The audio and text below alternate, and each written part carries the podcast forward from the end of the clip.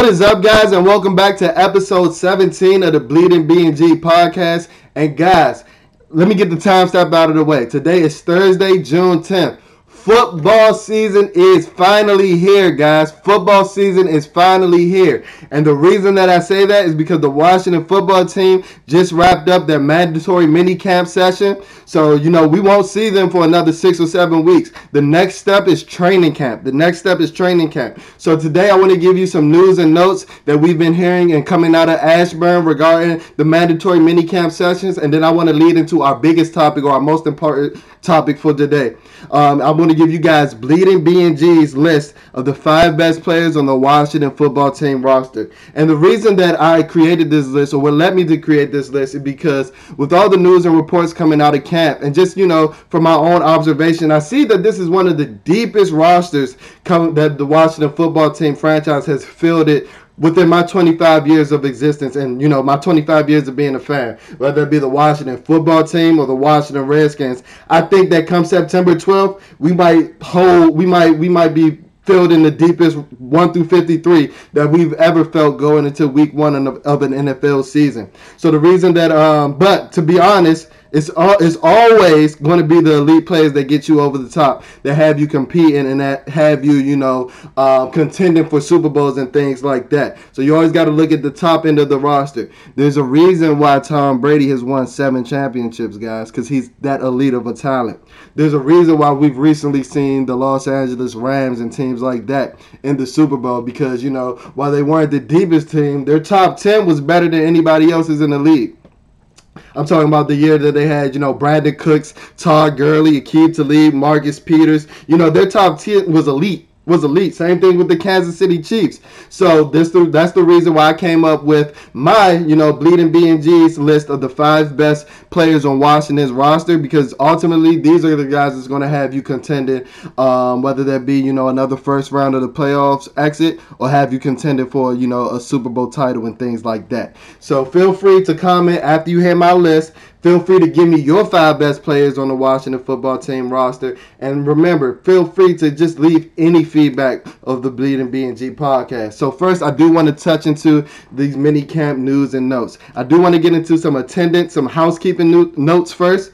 Um, so first, there was no Jimmy Moreland, there was no J.D. McKissic, no Jon Bostic, or no Curtis Samuel for all mandatory mini uh, mini camp sessions. And then Tim Settle missed the last two. Coach Rivera in his press conference um, said that Settle had an ailment, and then he said that it wasn't COVID related. So that has me thinking that he was along the lines of you know being under the weather or illness or something like that. And then um, Moreland, McKissic, and Bostic all had um, excused absences, and then Curtis Samuel missed the sessions because of the groin injury that he sustained last week in OTAs. But I do want to touch on one of those names that I just ran through. Uh, that's Jimmy Moreland. While I know a lot of us in the Washington football team community love and adore Jimmy uh, Moreland, you know, he was a seventh round draft pick. And, you know, in his first training camp, I think in 2019, the last year under Gruden, he came in and was a turnover machine. It was like Jimmy Moreland was almost picking passes left and right. Um, and, you know, he, he, he came in, you know, he got he solidified the solid nickel corner role this past year and did a, he did a pretty decent job. You know, he didn't necessarily have have a, a great amount of splash plays, but you know he impressed me as a tackler, especially for somebody so small. But and like I said, I know you guys have an affinity for him in the Washington football team community. He's a local guy coming from JMU and things like that. But guys, I am here to say that Jimmy Moreland might get Wally pipped. He might get Wally pipped out of a starting job or out of a roster spot in totality because a lot of the news reports coming from day two, which was yesterday's uh, practice session, is that our third round rookie um, cornerback Benjamin St. Juste from the University of Minnesota, he had himself a day. Remember, this is a six-three corner, so we're talking about a guy with Richard Sherman type measurable guys. And like I, I couldn't, I, I, I, swear, yesterday I couldn't have refreshed my Twitter feed without a Benjamin St. Juste uh, update. Oh, Benjamin St. Juste has exploded out of his break to break up a pass. Benjamin St. Juste is running down stride for stride with Dyami Brown, not allowing him any airspace as they go up for their pass. And then I I, this was the craziest report that I saw. They said that Benjamin St. Uh, St. Juste broke up a pass um, against Terry McLaurin in the, in the back of the end zone. But then I saw some reporters comparing it to a to an Allen Iverson, Tyronn Lue type moment. I'm like, I know Benji not getting this, that disrespectful with my boy Terry like that, but I love the swagger. I love the swagger, and that's exactly the analogy they use. They said that Benjamin St. Juste stared down at Terry McLaurin after he broke up the pass. And I don't think it was anything along the lines of being disrespectful, but these are two alpha dogs competing. And we got to, remember like, guys, like I said, this is a guy with Richard Sherman measurables. This is a guy with Richard Sherman measurables. And, you know, while I didn't necessarily talk, uh, and he wasn't highly heralded in the pre draft process, and I didn't necessarily talk about him um, a lot in my mock off season episodes or my draft coverage or things like that. He was somebody that was on my radar after um, the Washington football team selected him because as I did some more research, this guy has Richard Sherman's measurables and you know a, a tad bit over six three uh, 205 pounds, so he's a little bit taller than Richard Sherman. But reportedly, if he was if he would have attended the combine and based off his pro day numbers, he had the quickest short shuttle in the entire draft, regardless of position, regardless of offense, defense, regardless of weight, height, weight, size, speed. Benjamin St. Juste, a 6'3 corner, had the quickest short shuttle in the entire draft class. So that shows that he's somebody that's fluid in his hips. He has good ankle flexion. You know, he's somebody that can get in and out of his breaks, which is very difficult for somebody with those long limbs. You know, we don't necessarily um, think of Richard Sherman as somebody that's dynamic and somebody that can cut in and out. He's more of a cerebral type athlete, uh, which makes Richard Sherman a great all-time Hall of Fame corner. But if we can p- compare, uh, if we can grab somebody somebody with those type of measurables and then athlete athleticism to boot, the sky's the limit for Benjamin St. Juste. And I will say this throughout the episode, guys. This is a practice session. This is on air, so we do have to taper our expectations. But I can see Benjamin St. Juste, you know, like I said, Wally Pippen, a guy like Jimmy Moreland. You know, um, Coach Del Rio in one of his interviews with Julie Donaldson said that, hey, we we we uh, we may look to play and Fred Smoot. I think he was actually talking to Fred Smoot. He said we may actually look to play more man. We played a lot of man late last year, uh, but I don't necessarily think that you know um, Kendall Fuller and Ronald Darby uh, man is their best uh, man is their best style their man style corners but you know bringing in a guy like William Jackson and then bringing in a guy like Benjamin St. Juste. you know those are like traditional press man cover corners that allow Jack Del Rio to do a lot of the things that he did um, with the Denver Broncos defense that won the Super Bowl with Chris Harris and Talib uh, Aqib Talib on the outside so the sky's the limit for Benjamin St. Juste. and one of the other reasons that I think he may actually Wally Pipp Jimmy Moreland is because you know this six three corner, you can actually put him on the outside. And yeah, he has no experience, but he has the tangible measurements to line up and and like you can put him against any receiver in the NFL, and he wouldn't necessarily be physically dominated by anybody. DK Metcalf, anybody. He the same. He the same height as him. Yeah, DK Metcalf's a little bit thicker, but DK Metcalf's a freak. You know, he's bigger than Keenan Allen. He's bigger than a lot of these elite wide receivers. So you know, him getting his hands on and things like that, that can only pose a lot of trouble. And you know, I say this because he's somebody that you can line up on the outside, and you can eventually, you know, line back Kendall Fuller back into the inside where he was elite um, during his first tenure with the Washington football team, um, and they were the Redskins back then, where he graded out as the best slot corner in 2017 while as a member of the Washington Redskins. So you know, I love Jimmy Moreland. You, you my dog. You know, but Benjamin St. Juste is, you know, he may he may make you know primetime Jimmy an afterthought. Um, to say the least, to say the least.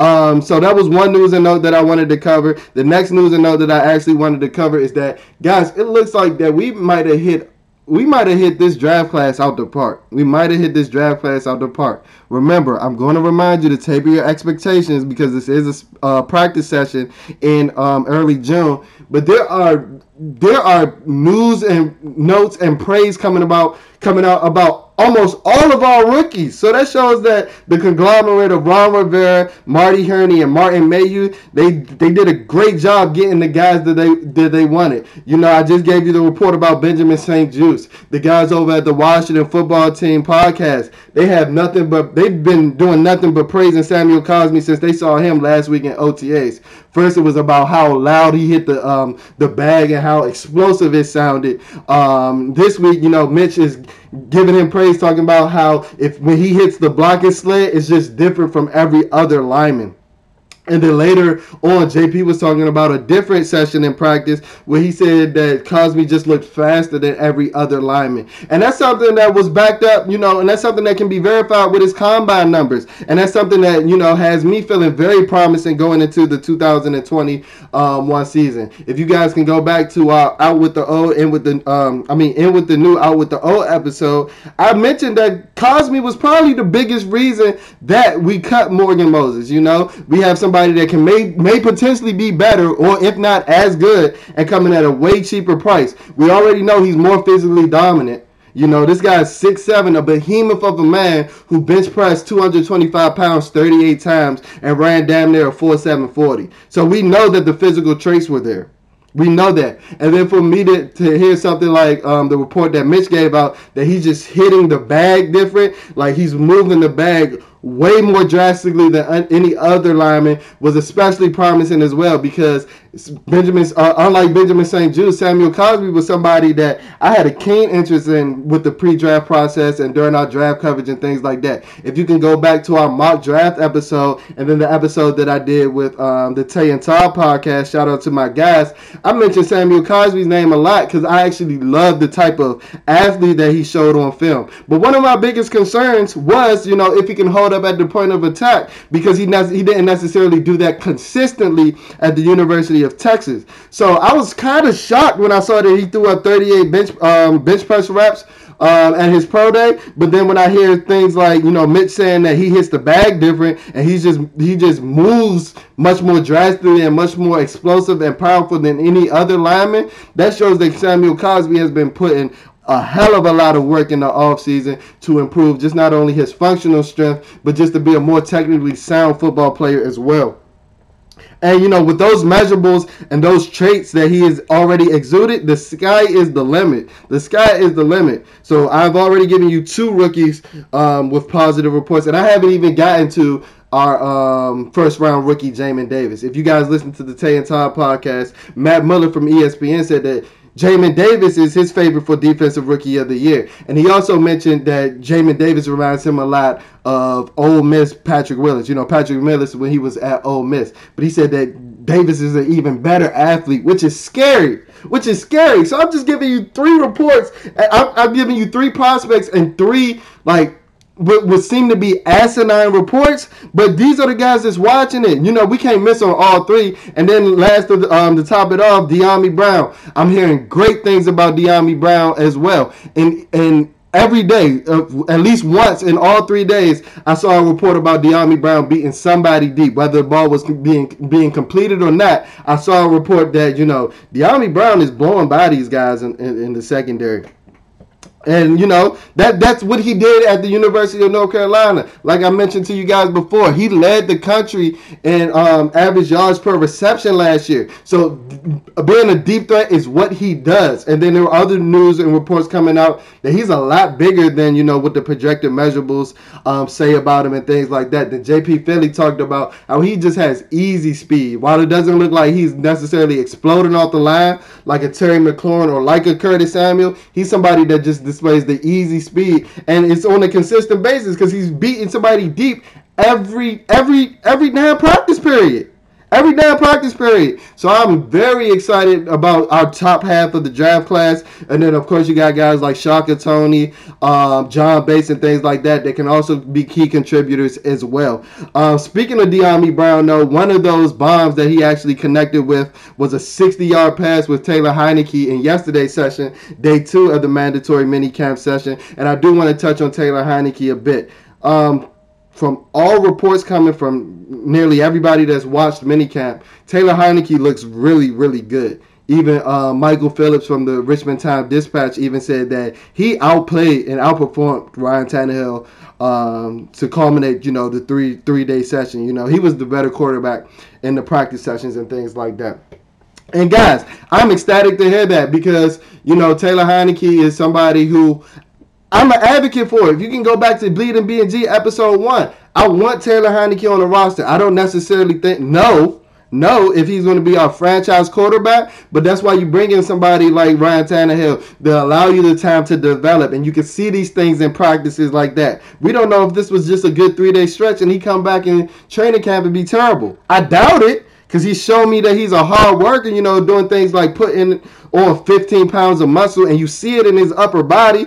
And who knows? I don't think last year that Taylor Heinicke was completing balls 60 yards in the air like the one that he completed to Dyami Brown in this mini camp session that they reported on. So you know, hey, maybe we do have our franchise um, quarterback waiting in the wings, but that's why you do bring in a guy like Ryan Fitzpatrick. Because if you guys can remember, you know, Ryan Fitzpatrick can be, you know, he can be. We essentially have two backup plans. You know, while Ryan Fitzpatrick did start the season with the Miami Dolphins, you know, when you know he was benched due to the GM wanting to see their investment and the guy that they spent high draft capital on, Tua Tagovailoa. Tua Tagovailoa, he was the fifth um, overall pick for crying out loud.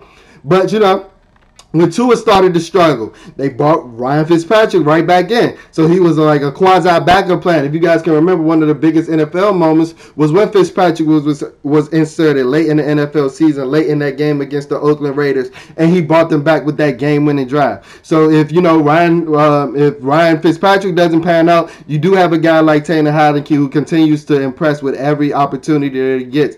If you know Taylor Heinicke comes in, um, or if he happens to beat out, and the reason that I I do want to mention, you know, beating out uh, because Coach Ron Rivera did mention that there it will be some type of quarterback camp going into training camp. I know he has mentioned before that you know at that moment or at this moment that Ryan Fitzpatrick is QB one, but I think he even saw a lot out of Taylor um, Heinicke in these three day mini camp session. To even he, he brought up he brought up quarterback competition today um, in his um, final press conference to. Uh, to you know top off camp. You know he brought up you know I, I want Taylor Heinicke pushing um pushing um, Ryan Fitzpatrick to the max of his abilities. We didn't really necessarily have that type of competition last year. And then as far as Kyle Allen, he seems like the odd man out. Don't necessarily know if he's getting um, uh, a surplus amount of snaps. We do have to remember that he is coming back from a um, a fractured ankle injury and things like that. So that does take time to recover from. But he does seem to be the odd man out in the quarterback room. Another um another note that I wanted to um, pass on from the mini camp news and notes is guys, I don't know what we're about to do with Landon Collins. I do not know what we're about to do with Landon Collins. And the reason that I say that is because all our DBs seem to be making plays. And like I said, we have to taper our expectations. This is June practice sessions. But like even earlier today, you know, Bobby McCain, who was aligned at free safety with Kam Curl, he had two interceptions within the first six snaps of practice today. You get what I'm saying? And then, you know, Kam Curl, he, he shouldn't come off the field. Kam Curl should not come off the field for anybody. I don't care who it is. Not after the type of season that he had last year coming in as a seventh round rookie with no all season leading his position in defensive stops as a rookie. Like, come on. Come on, like, and then you know, bringing in guys like Darrick Forrest and other safeties and things like that. I just don't know what what we're going to do with Landon Collins. You know, I never really necessarily thought that he would be considered a surprise cut. I always thought that we would find a way to keep him on the roster due to just you know his insane cap number and his salary. But you know, like I gave you guys the timestamp, it's June 10th now. We can give Landon that post June 1 designation where we can spread out that dead cap hit over the course of two years. And, you know, just looking back, Landon got, you know, he injured his Achilles late in October. An Achilles is, you know, uh, usually a 12 to 15 month, you know, injury period or injury recovery time that you need to take to recover from an Achilles and things like that. So even if he was on the low end with the 12, that would place him almost in the middle of this season coming up and then all the reports coming out that you know he does some individual um, drills. He doesn't look as fluid in his back pedal, but as soon as we go into seven on seven or eleven on eleven, he's standing far back, almost fifty yards away from everybody. That sounds like somebody that knows they're not in the plans. Now, granted, that's not you know they have said that he's been engaged, he's helped all the younger guys and things like that, but that's that's you, you're getting paid sixty million dollars on your contract, bro. Those aren't sixty million dollar qualities, you know, being engaged and helping out the young guys. I'm sorry. You're getting paid to be on the field. And I hate to sound like this because I do love Landon, but we just got to be realistic. Landon is the least versatile safety. And then all the safeties coming out are coming in are making plays. What I mean by least versatile, I mentioned Bobby McCain earlier. He's primarily a free safety at this point in his career, but he can play strong safety in the pinch.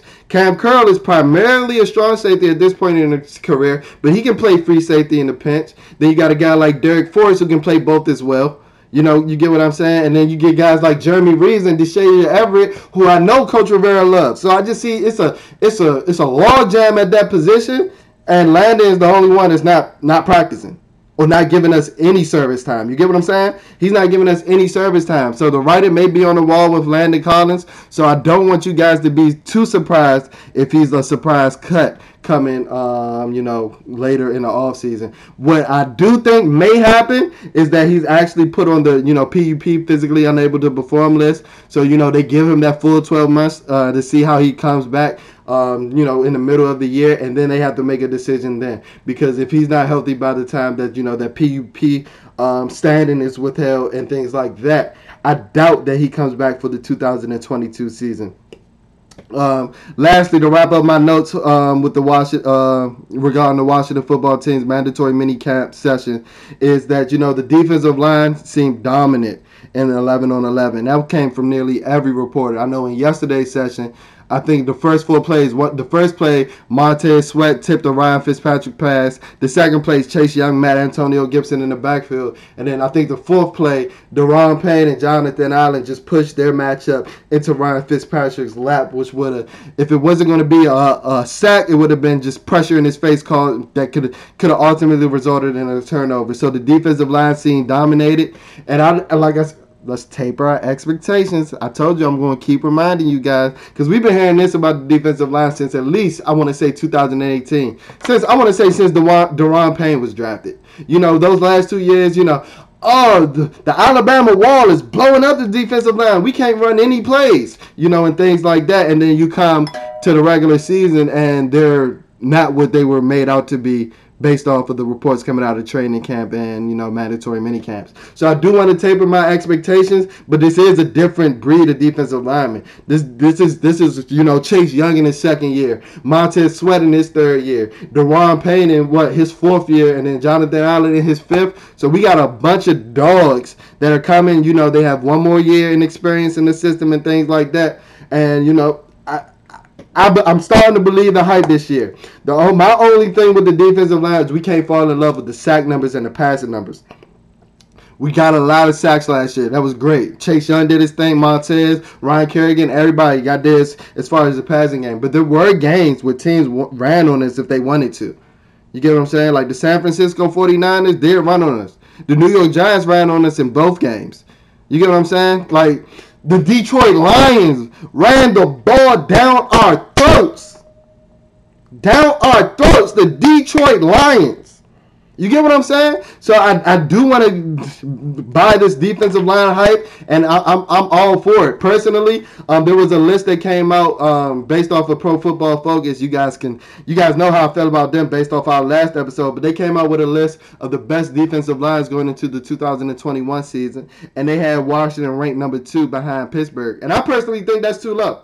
I think that the Washington football team has more dominant defensive linemen and are more dominant as a unit as far as defensive linemen than the Pittsburgh Steelers. But to each his own. Um, so with that being said, I just I, I want them to ex- exude that dominance for all 17 games of this regular season. That's all I ask is consistency. That's all I ask. Um, and lastly but not least, um, Ryan, um, as I mentioned, Taylor Heinicke was playing uh, outplaying Ryan Fitzpatrick. Ryan Fitzpatrick did have his fair share of interceptions um, over the course of the mandatory mini camp session. He threw one. Uh, he threw a couple to Bobby McCain. I know he threw um, one to Cole Holcomb yesterday, and he threw one to Khaleke Hudson today. So that's the Fitz tragic that you get along with the Fitz magic. Um, and you know, we knew that Ryan Fitzpatrick was going to throw interceptions, guys. Like we didn't think that he was going to come in and be Tom Brady. We do think it's going to be an upgrade over the quarterback play last season, but we knew that he was going to come in and throw interceptions. That's why I'm not too worried about it. And I'd rather him throw an interception in a June practice session than come in in week one in September 12th throwing all the picks against the San Diego Chargers. I'd rather him, or the Los Angeles Chargers, excuse me. I'd rather him get all the interceptions out the way uh, now. So that's it. Um, just wrapping up uh, minicamp news and notes. The last thing that I wanted to touch on is that it's just even looking from the videos, and then Coach Rivera hopped on it in his press conferences. This team is just looking a lot faster. The tempo of practice looks a lot faster. The receivers running their routes on air looks faster. The defensive linemen, you know, hitting the bags, they look like they're moving faster. And you know, team speed, it just looks like we have a lot more team speed. You add a, a linebacker that runs a 4-3 and Jamin Davis, and then you add, you know, guys like you know William Jackson who's running a 4-3, and you, you just you just add a lot more team speed. Not even on just the defensive end. You add a guy like Dyami Brown and Curtis Samuel to your offense. You know, a, uh, Antonio Gibson looks to be coming back. You know, with more experience at running back and things like that. We forget that Antonio Gibson has 4-3 speed and he's 6'1", 230 pounds. He's a freak, and he necessarily didn't have experience playing running back last year and still had almost 900 yards rushing.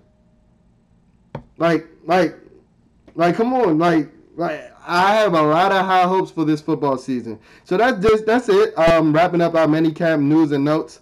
Um, I did touch on Antonio Gibson. He he's uh, from the reports coming out, he's looking explosive. He he looks he looks like he's kept up his weight, so he's still that 230 boulder bowling ball coming to you with you know four three speed. So I'm, I'm having a lot of high expectations and high projections for Antonio Gibson as well. So that's it for our mini camp news and notes. Now to get to our meat and potatoes of the episode, B and B and G, we're going to give you guys our ranking of our five best players on the Washington football team roster. So like I said. The reason that I came up with this list is because I think that, you know, the top half and your elite talent is what's going to have you competing for, you know, Super Bowls. Of course, you need depth because you know injuries happen. You know, people get tired and things like that. Of course, you need depth, but you know your franchise cornerstones and your your best of the best players are what's going to have you competing for division titles and Super Bowls and things like that. So, without further ado. Here is Bleeding B&G's five best players on the Washington football team roster. So I'm going to give you it in order counting down. So I'm going to go from five to one. So at number five, Bleeding B&G's fifth best player on the Washington football team roster is actually somebody that we just signed this offseason period, and that's William Jackson III. That is William Jackson III, cornerback. And the reason that I think that William Jackson III is one of the best five, uh, one of the five best players on the Washington football team roster is he plays one of those cornerstone positions, you know, cornerback along with you know edge rusher, um, left tackle, and quarterback are those cornerstones, most vital positions on the football field. And I've seen William Jackson lock up prime Antonio Brown with my own eyes. I don't know if I can say that about any other cornerback in the world. Screw the NFL because that just means present guys right now. I'm talking about guys in the, in the in the past, guys that have played in the NFL. If you want to talk about XFL, AAF, I don't know if I can say that about any other defensive back in the world that I saw them win their matchup against prime Pittsburgh Steelers Antonio Brown. I can say that about William Jackson, and he did it more than once. He did it more than once. I know a lot of people will talk about how his numbers have gone down since that year. I think that was his 2017 year where he had a, statistically one of the most historically and statistically one of the most historic years a cornerback can ever have. You know, rivaling Darrelle Revis's 2009 season. A, lot of the people in the Cincinnati fan base, oh, yo, don't bother William Jackson the third height, bro. Y'all are trash. Y'all been trash. He been playing behind y'all trash defensive line for the last three years and still making plays. So don't don't don't try to make it seem like we getting damaged goods. We get one of the best cornerbacks in the NFL, and we said it over here at Bleeding B and G. So that's why William Jackson, and like I said, he's he's gonna he's gonna change the complexity of this defense. Expect us to play a lot more press man with him and a guy like Benjamin St. Juste are able to get their hands on receivers. And guess what? Even an extra split second, we're gonna have guys like Chase Young. Dogs like Montez Sweat, Matt Ioannidis, Jonathan. All they need is that split second to get to the quarterback, bro. So I expect him to just just contribute that much more turmoil to the defense, and that's why I have him ranked as one of the fifth best, play, one of the five best players on the Washington football team roster. William Jackson III coming in at number five. Coming in at number four, Big Nasty, Big Country, whatever you want to call him. Brandon Scherff, our first All Pro in Lord knows how long. I don't know if we had an All Pro before Brandon Scherff. I don't know if color TV was out back then. We had had an All Pro since black and white. I'm being a little exaggerating, you know. I'm being a little funny, but like it's been that many years. And you know, a lot of us in the Washington football team community are mad at Brandon for signing that franchise tag. But there's a reason why, you know, there's a reason why we, we, we we're willing to pay him 18 million and not let him just walk out the door. You know, of course we we get trade compensation or something like that. But Brandon Scherff is one of the five or six best guards in the NFL, especially when healthy. My biggest my biggest gripe with Brandon Scherff is that you know he's he's he's somebody that has battled injuries. You know, missing a total of 16 games over the course of the last three years. But when he's healthy and when he's playing, he's one of the best NFL in lineman guards in the NFL. He he moves. I don't know a guard that moves better in space than Brandon Scherff. I'm not saying that he's the best guard in the NFL, but I don't know a guard that moves better in space than Brandon Scherff, and that includes Quenton Nelson. As far as just moving in space, I think Brandon Scherff might be the best pull blocker in the NFL. Now I know a lot of you guys, uh, some of you guys that maybe listening to this podcast don't know the terminology and the dexterities of what I'm talking about. But Brandon Scherff is a is a freak. He's a freak. He's he puts some freak numbers in the weight room. He's somebody that's good for your culture. He's an early in, laid out guy, and like he's one of the five best players on this roster. He's the only All Pro, first team All Pro we have on this roster. So I think that even me putting him at number four might be too low. But I do think that the players I have ranked ahead of him are better for the Washington football team. So I love Brandon Scherff. Um, if this is his last year, I hope he goes out with a bang. I would love to keep, you know, a talented player like Brandon Scherff around for the long term. Um, and one of the best guards in the NFL. So Brandon Scherff checks in at number four for the Bleeding BNG's five best players on the Washington football team roster. Checking in at number three. Checking in at number three is my guy. My guy that I had a rant for last week. Scary Terry McLaurin. Scary Terry McLaurin. Um, and the reason that I'm talking about Scary Terry McLaurin is because he's a stud. He's a he's he's a dog under the radar. He was he was our only wide receiver option last year, and he still had over hundred catches and nearly uh, over 1,100 yards. Playing with four sorry quarterbacks. Yes, I said it. Four sorry no, three sorry quarterbacks and Taylor Heinicke.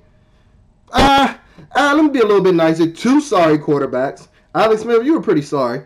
Dwayne Haskins, Kyle Allen, who is a little below average, and then Taylor Heinicke. I don't know what to give you, just Taylor Heinicke. So that's what he had um, last year, and he still was able to put up 1,100 receiving yards and over 100 catches. He's one of the best route runners in the NFL going into only his third year. And then if you compare him with a lot of the other route running gods in the NFL, Terry McLaurin is more explosive than all of them. You know, we often praise Keenan Allen and Davante Adams for their route running skills, but they're not doing it running 4-3. They're not. They're not. They're not. And I imagine Terry McLaurin having even a bigger year because we know that Ryan Fitzpatrick is going to give him his chances.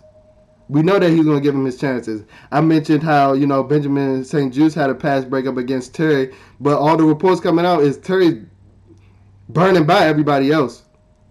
He's burning by St. Juste too. It's just that one play, you know. Terry McLaurin is a stud receiver. I saw um, I saw some um, research um, somebody had put out on Twitter that Terry McLaurin wins at a, a superstar rate. Like he wins at a superstar rate. Like he had a 97 percentile. I think it was like intermediate in breaking routes, 97 percentile intermediate out breaking routes, and he was like in the 93rd percentile in like deeper routes and things like that. Terry McLaurin is a stud. He's a dog, and he's a hard worker. He's somebody that has to work, has to work to get to where he's at, and he deserves everything for it one of the coaches from Ohio State um, was, you know, galvanizing with the Washington football team community. And he put out a fun fact that Terry McLaurin had to go against seven first round defensive backs during his five years at the, the Ohio State University because he did redshirt. So we see, like, we see where the technician part comes in because he knows what it takes to go against the best seven times over. So he just took with it, you know, that hard work that that he instilled and had, had at the Ohio, Ohio State University, and just took it to the NFL and became one of the best receivers in the NFL. He became one of the best receivers in the NFL and the third best player on the Washington football team roster at this point. Number two, number two. So number two, I actually gave it to Jonathan Allen, um, and it actually shocked me um, that I actually it shocked myself that I actually gave Jonathan Allen the spot at number two. Um, a lot of us in the Washington football team community have been have have have gotten on you know John Allen's case before. Um, whether you know whether that be the comments that he said about fans or you know um, you know him having Coach Gruden's back and things like that. Um, and you know a lot of us thought that he didn't live up to the expectations um, of you know he was the Heisman runner up to Lamar Jackson his last year in college. You know before the re- reports came out about his shoulder arthritis, uh, the arthritic shoulders, and you know his shoulder issues and things like that, he was projected to be the first defensive player drafted in that draft. Before Solomon Thomas, before anybody you want to name, Jonathan Allen was a top three, top five lock at one point before all those medical histories, uh, medical um, transcripts came out. But guess what? Jonathan Allen lived up to that billing this past season. After kind of a slow start, where I heard that a lot of the defensive linemen had an issue with the new one gap um, technique rather than the two gap technique that we're doing in the 3 4 and at Alabama. After a slow start, you know, Jonathan Allen picked up his pace and became damn near unblockable. I'm talking about from the Pittsburgh game on out. There's a confirmation on Twitter. I want you guys to pull it up of Jonathan Allen's pass rushes against the Pittsburgh Steelers. It's one, it's some of the most beautiful stuff I've ever seen in my life. He was just whipping ass all night. He was just whipping guys' ass all night. It was some of the most beautiful shit I've seen in my life. I didn't expect this to be an explicit podcast, but that's how damn dominant he was in that goddamn game. Jonathan Allen is a stud, and he's he's he's he's giving me the flashes of the dominance that I saw his last year in Alabama, and that's why I give him the second best player on this Washington football team. He's the most versatile of all linemen. Um, you know, Matt Ioannidis is great against the pass. He does have some struggles against the run. Daron Payne is pretty, pretty, pretty damn good against the run. I would say he's average against the pass. John Allen's good at both. He's good at both. Yeah, I know he only had two sacks last season. Yeah, but that's because you got freaking Montez Sweat and Chase Young on the other edge. He had six as an interior defensive end in a 3-4 the year before. So Jonathan Allen is a stud, and I expect him to be earning one of these All-Pro notches or All-Pro um, nominations pretty soon.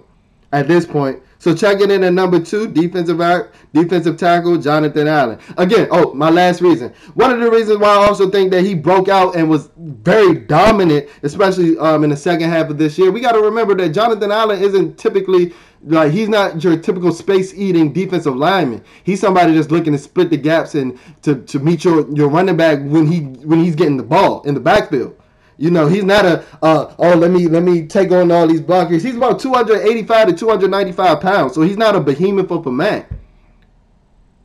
So I just think that you know this 4-3 scheme suits him perfectly. So he's he has nothing to do but go up. He had a he had a um uh, press conference yesterday where they were asking him about the scheme changes and things like that, and he was just like, "Dude, I get paid to whip people asses." I don't really care about three, four, four, three. I don't care. I get paid to whip people asses, and that's what he did all second half of last season. Shout out to Jonathan Allen, my dog, my dog. Number two, the second best player on Washington football team's roster. So I'm pretty sure, you know, I don't really have to have too much suspense because I'm pretty sure you guys know who number one is. The best player on the Washington football team roster is Chase the Predator Young. Chase Young. Chase Young. He's easily the best player on this roster, the most dominant, the biggest, the biggest profile, the biggest superstar, defensive rookie of the year. Like, I don't know if you guys were aware of how dominant Chase was with the second half in the second half of the season. And I know that his his his his sack numbers might not show it uh, when you compare him to guys like Nick Bosa sack numbers and things like that. But he plays the run better than both the Bosas already.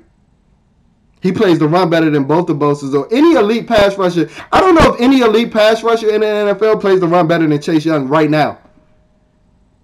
And then he had his press conference after um, day one of the uh, mandatory minicamp where he said he was dealing with a hip injury all season that led to his pulled groin in um, week three against the Cleveland Browns.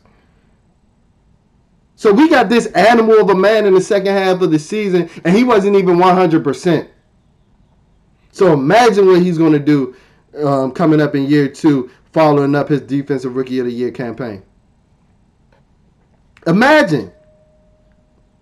I'm expecting somewhere between the lines of 15 sacks, about 40 solo tackles, about near 20 tackles for loss because he's that good.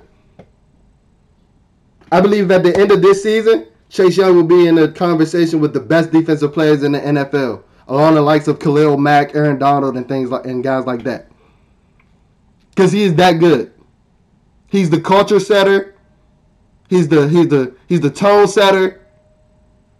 If you look at some of the videos coming out of minicamp, dudes are following Chase like he's not a 22 year old man. I'm talking about grown men following Chase. Oh, getting to get behind chasing drills because he's that type of leader. So I don't ever want to hear about a, him, oh, missing OTAs. He told you why he missed OTAs. I'm a superstar. I got endorsements to do. We always complaining about how we're not getting enough national attention and national media. Well, we got that in Chase Young, the best player on this Washington football team roster.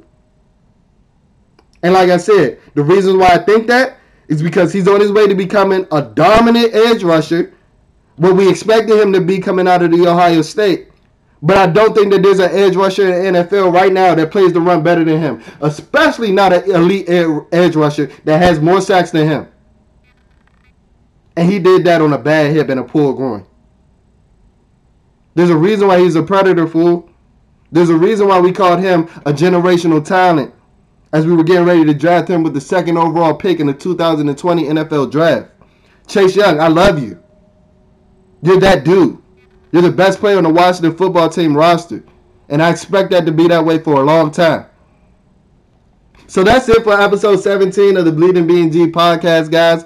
I hope you guys were well informed with our mini camp news and notes. I hope you guys were entertained with our five best players on the Washington football team roster. As always, as always, please leave us feedback. You can follow us on our social media pages. Our Instagram is at Bleeding BNG. That's B L E E D I N G B N G. Our Twitter is at Bleeding BNG. Spelling is a tad bit different. That spelling is B L E E D I N B N G. So it's only one G in our Twitter handle. And then remember, guys, you can find us at on all podcast platforms at this point. I'm talking about Apple Podcasts. I'm talking about Spotify. I'm talking about Google Play. You can find us on all podcast platforms at this point. And remember to search Bleeding BNG or Bleeding Burgundy Gold, Bleeding Burgundy and Gold on YouTube as well, because this is a visual podcast. So if you want to check out my beautiful face, you can check us out on YouTube. Or if you just want to listen audio only, remember we're available on all podcast platforms. Guys, football season is here. So you're going to be getting a lot of Bleeding BNG content, a lot of Bleeding BNG episodes. I'm thinking about buying a GoPro so I can vlog when I'm at the games because you know your boy is a season ticket holder.